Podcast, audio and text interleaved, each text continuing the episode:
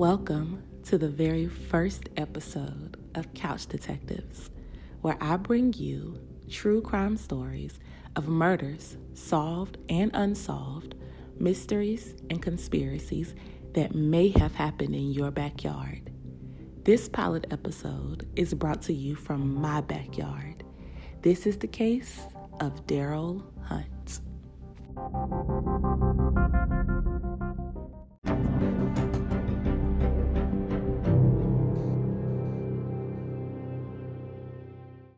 If you are from my hometown of Winston-Salem, North Carolina, then this story is not new to you.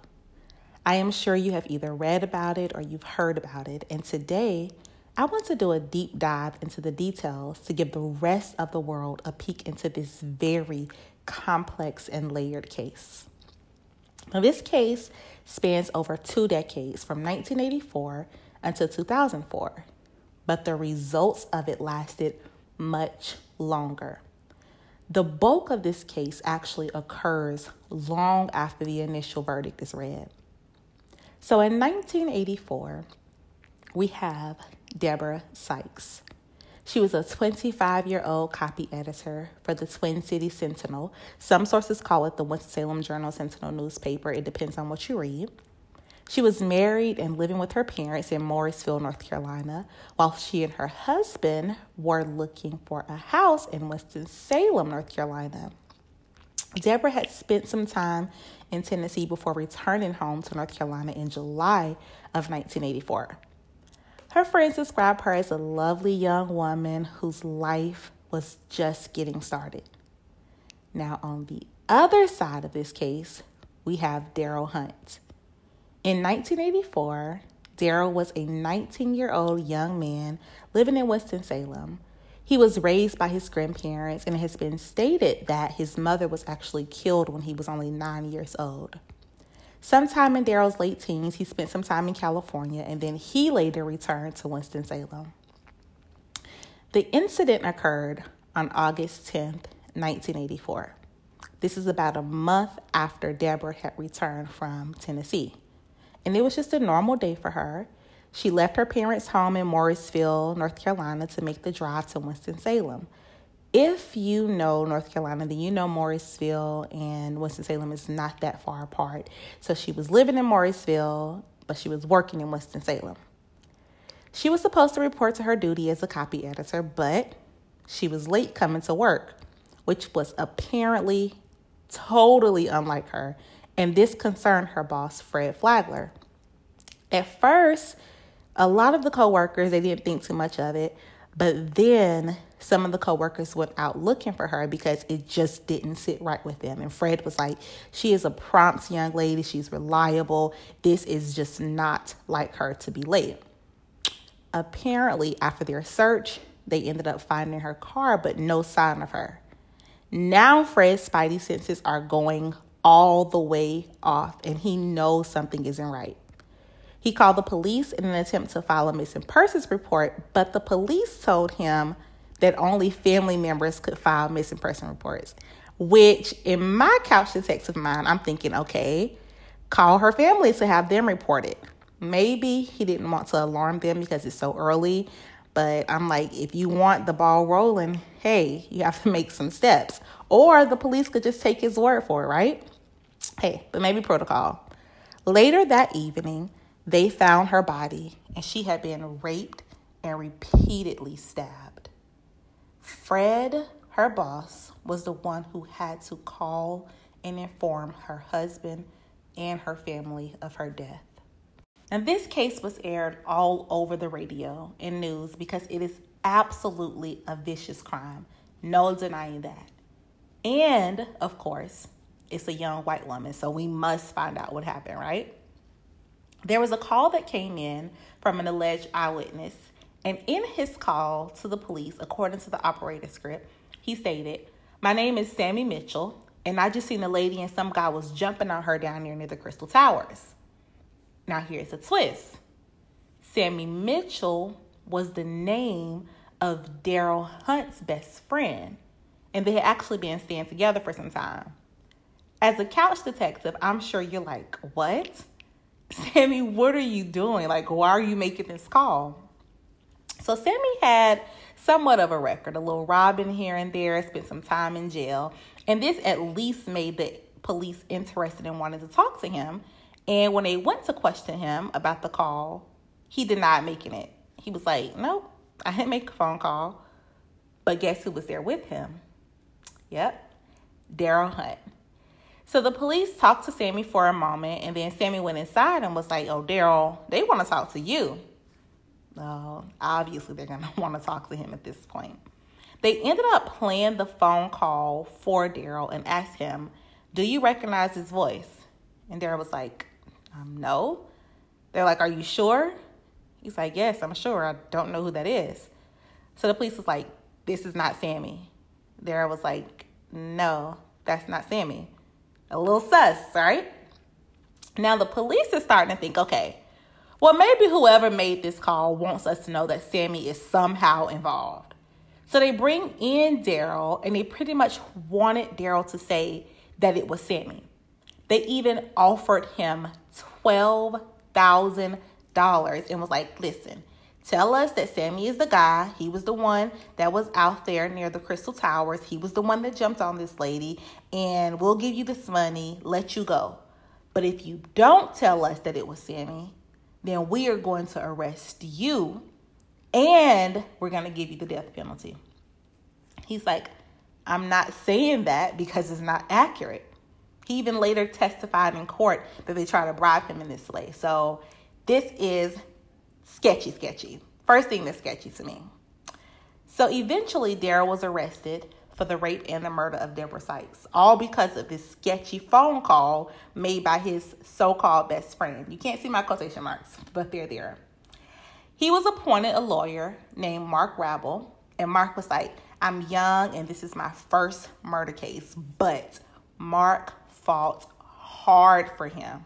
And so did an alderman named Larry Little, who believed in Darryl's innocence from the start. And let me tell you, Coming from the jump, Larry Little did not let up.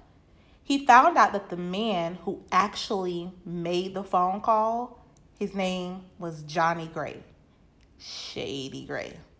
So the caller was not Sammy, Darryl's best friend after all. Once Larry Little found out this information, he obviously wanted to talk to Johnny.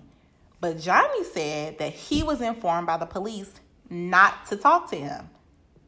Now, get this it's because Johnny had become a state witness, taking little joy rides in the cop car, visiting the crime scene, and even seeing Darryl out at one point and pointing him out as a suspect while with the cops. It even went so far as to him picking Darryl out of a faulty lineup. And I say faulty because in this lineup, Darryl's picture was completely different from the others, which all of us couch detectives, we know that that is a telltale sign to be like, hey, point at me, me, it's me. Even psychologists have said that this is a method that draws the person's attention to the picture that looks different and it often leads to false identification. The police knew what they were doing. Sketchy, yet again. But even after all of that, and the police telling Johnny not to speak with Little, he did end up talking to him and the conversation was recorded. In this conversation, he admitted that he didn't even know Sammy Mitchell, and it was just the first name that came to his head. So, this is all just a big unfortunate coincidence. But keep in mind, this is also the basis of the case. Sammy, aka Johnny, his eyewitness statement, that phone call to the police, and him picking him out of that faulty lineup. Now, Shady Grady is known around town for being just that shady. He has a long rap sheet, and the police knew this. But even though he's admitted to lying about his identity in the phone call, and he has a not so stellar past, the police was like, well, we are still going to pursue Darryl. No weapon, no DNA, but what we do have is a white woman that was killed and a black man in our custody. So let's go. During their investigation, they had a few more people come forward and say they also saw Darryl with Deborah. So this case was going to trial. Now, the trial begins, and surprise, a majority white jury. One black man, clearly not a jury of his peers.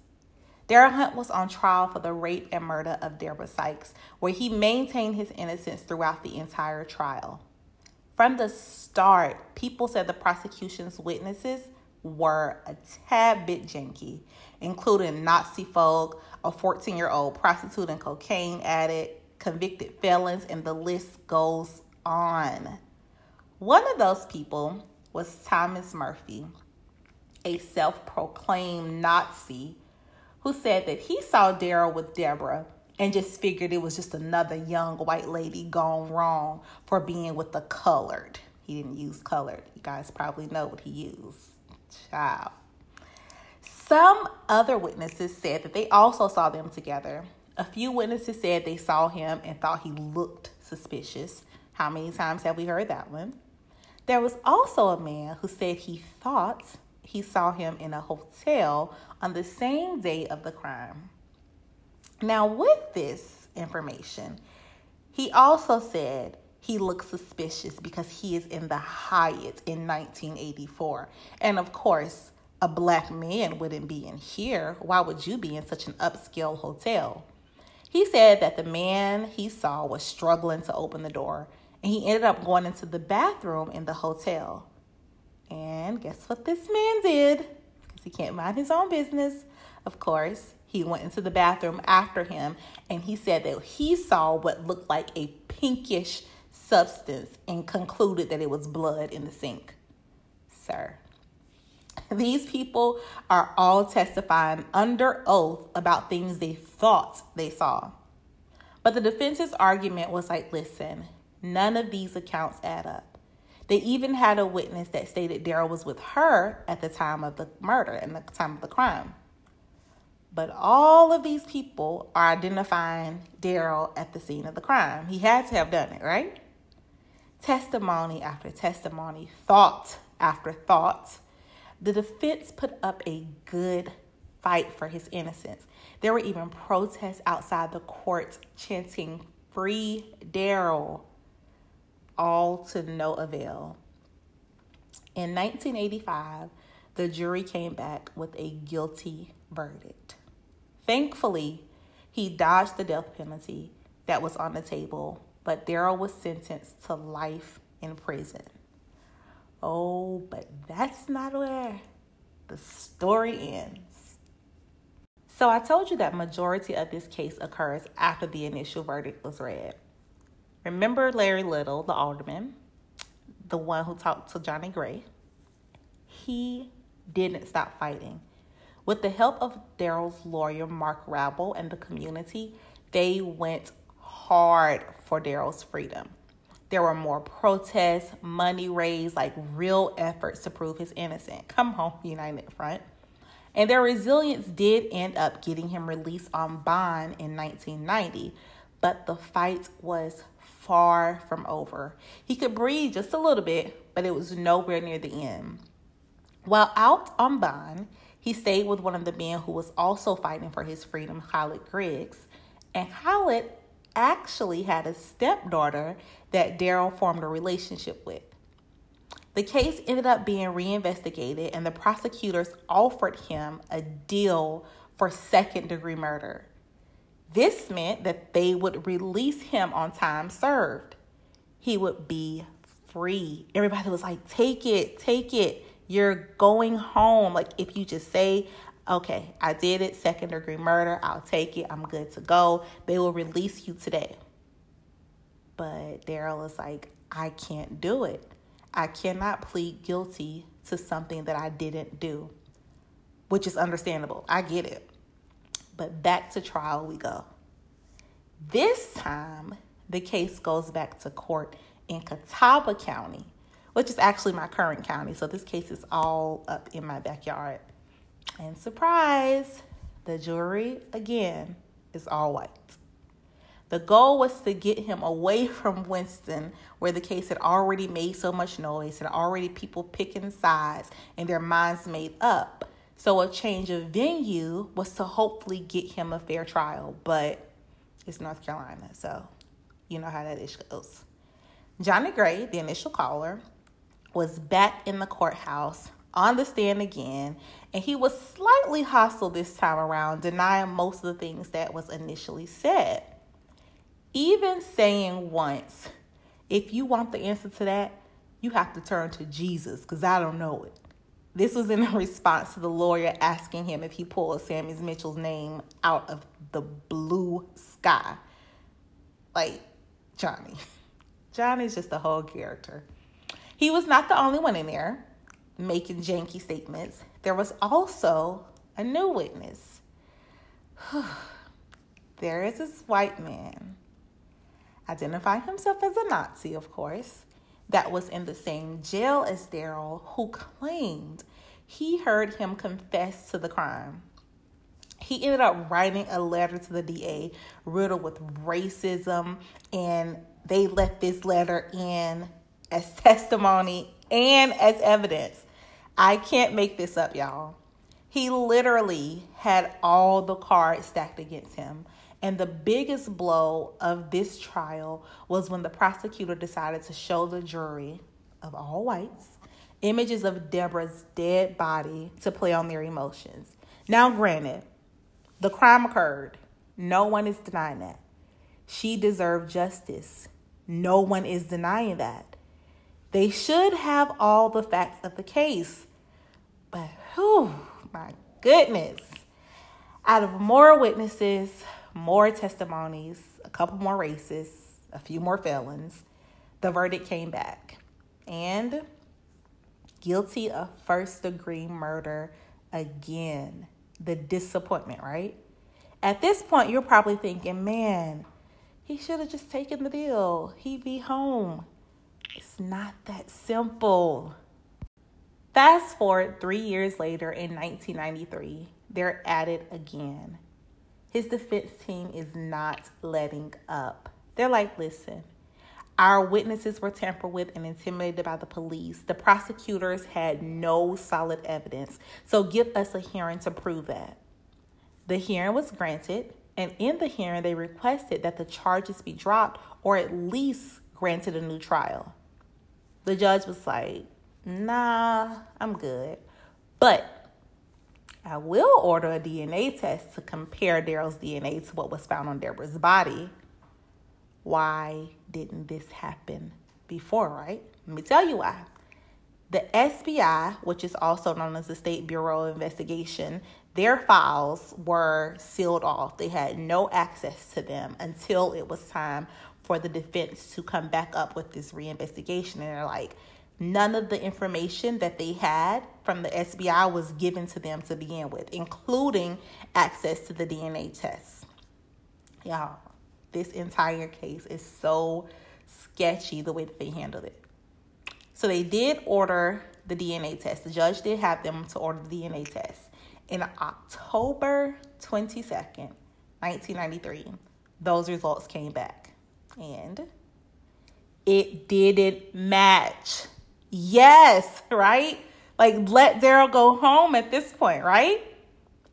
Nope. Now they're like, well, just because he's not the rapist doesn't mean he wasn't involved. The prosecution has been saying it's been more than one person that was involved in the crime. But there was also no match to Johnny Gray, the caller, or Sammy Mitchell, the best friend. So none of the people that the prosecutors thought were involved in the beginning. It also didn't match her husband. They're like, this had to have been contaminated with.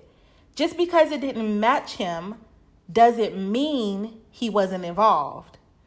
The judge was like, no, the DNA is reliable and it's not Darryl's. right? A little bit of hope. Nope.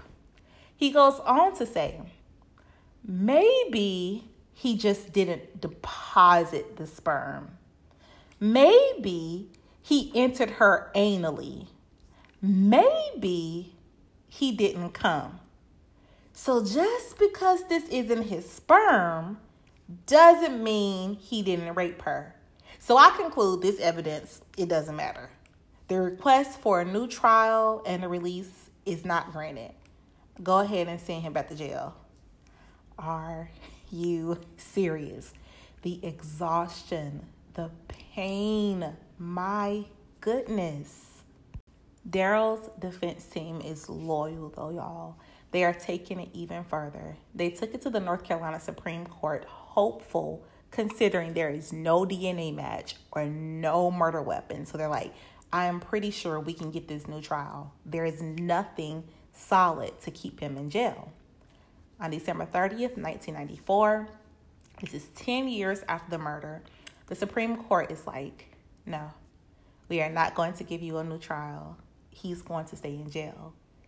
This is so frustrating and heartbreaking for those who have been fighting so hard for him, those who believed in his innocence, but most of all for Darryl himself. Daryl talks about how his time in jail was hell, riddled with threats, fear, conspiracies by the guard to have him killed, and downright racism. On October 16, 2000, six years after the Supreme Court denied the first appeal, they denied the defense a new trial yet again. This is now 16 years after the murder. In 2003, three years later, his defense team, led by Mark Rabil, remember this is his first murder case, but he is going so hard and refusing to give up on Darryl. He pushed to check the state's database for possible DNA matches, and coincidentally, during that same time, the Winston-Salem Journal was preparing to put out stories on this case as well. With some of Mark's notes and evidence, they ended up releasing an eight part series on the case. Front page news, honey. Now, this made some noise. Calls started coming in with some people with connections to the case different leads, a rape that happened to another woman by a man named Willard Brown, but they were like, nah, Willard couldn't have done it. He was in jail at the time, so womp womp. Several connections, but nothing solid until the database came back with a DNA match. On December 19th, 2003, after all the work searching through the database, the Winston-Salem Journal publishing the story Looking through the evidence, Mark pushing, there was a DNA match to Willard Brown, the man that was accused of raping another woman around the same time. After digging deeper, they found out he was not in jail at the time. During that time, someone had even made a report about Willard and said that there was a possible connection to the Deborah Sykes case. But the police ignored it because they had their eyes set on Darryl. Willard actually ended up confessing, saying in his confession, it's part of the game. It's all in the game. The devil started it, I just played it. Sir, we don't like those kind of games. We don't play those kind of games. But even with this new evidence, the confession and all, the prosecutors were like, well, we've been saying it was more than one person. So this new evidence doesn't really, really mean that much, but we'll look into it. By this time, more people are on the hunt train, including some white pastors, which apparently folk listen to. Big surprise. But it paid off. And on Christmas Eve, December 24th, 2003, after a little over a year of the DNA match, Darryl Hunt walked out of the Piedmont Correctional Facility a free man after serving almost 20 years for a crime he did not commit. What a Christmas gift to his wife, April, right? as well as all of the individuals who fought so hard for his freedom and Darryl himself. Now, the goal is to get Darryl exonerated. February 6, 2004. Before the judge's ruling on if Darryl Hunt would be exonerated, Deborah Sykes' mother told the court and the judge that she did not believe that Darryl Hunt was innocent And if they let him free, they would be letting a guilty man go. This shook my spirit because I understand you're hurt, I understand your pain, but it's obvious and evidence has proven that he didn't do it. In his statement to the court, he maintained his innocence and even addressed her mom directly, telling her he had no involvement in her daughter's death. The judge ruling came back. Darryl Hunt was exonerated. The case was dismissed without prejudice, and the judge stated that a grave mistake had taken place. Darryl Hunt was initially awarded $358,545 by the state of North Carolina, which is about 20,000 for $20,000 for every year that he served, which is nowhere near enough money for the time he lost while behind bars. In 2007, though, a settlement of about $1.6 million was reached and rewarded to Hunt, which is still not enough. Willard Brown was sentenced to life plus 10 years in prison for the rape and for the murder of Deborah Sykes.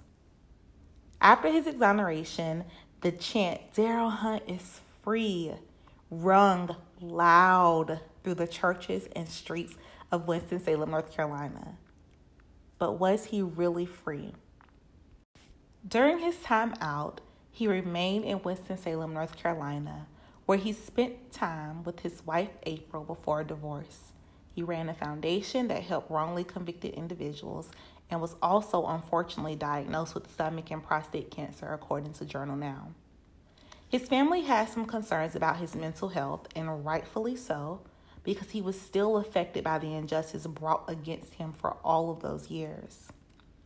Sadly, on March 13, 2006, 12 years after he was exonerated, and after being missing for nine days, Darryl Hunt was found dead in his friend Larry Little's car in a parking lot from a self inflicted gunshot wound to the torso. A tragic end to a very tragic story, which I personally think should be further investigated. If what you just heard has you intrigued, this case was actually turned into a documentary titled The Trials of Darryl Hunt in 2006, where a lot of the information from this episode came from. They have the trial snippets and interviews. You can find that film on Amazon Prime. Until next time, keep an eye out on your backyard.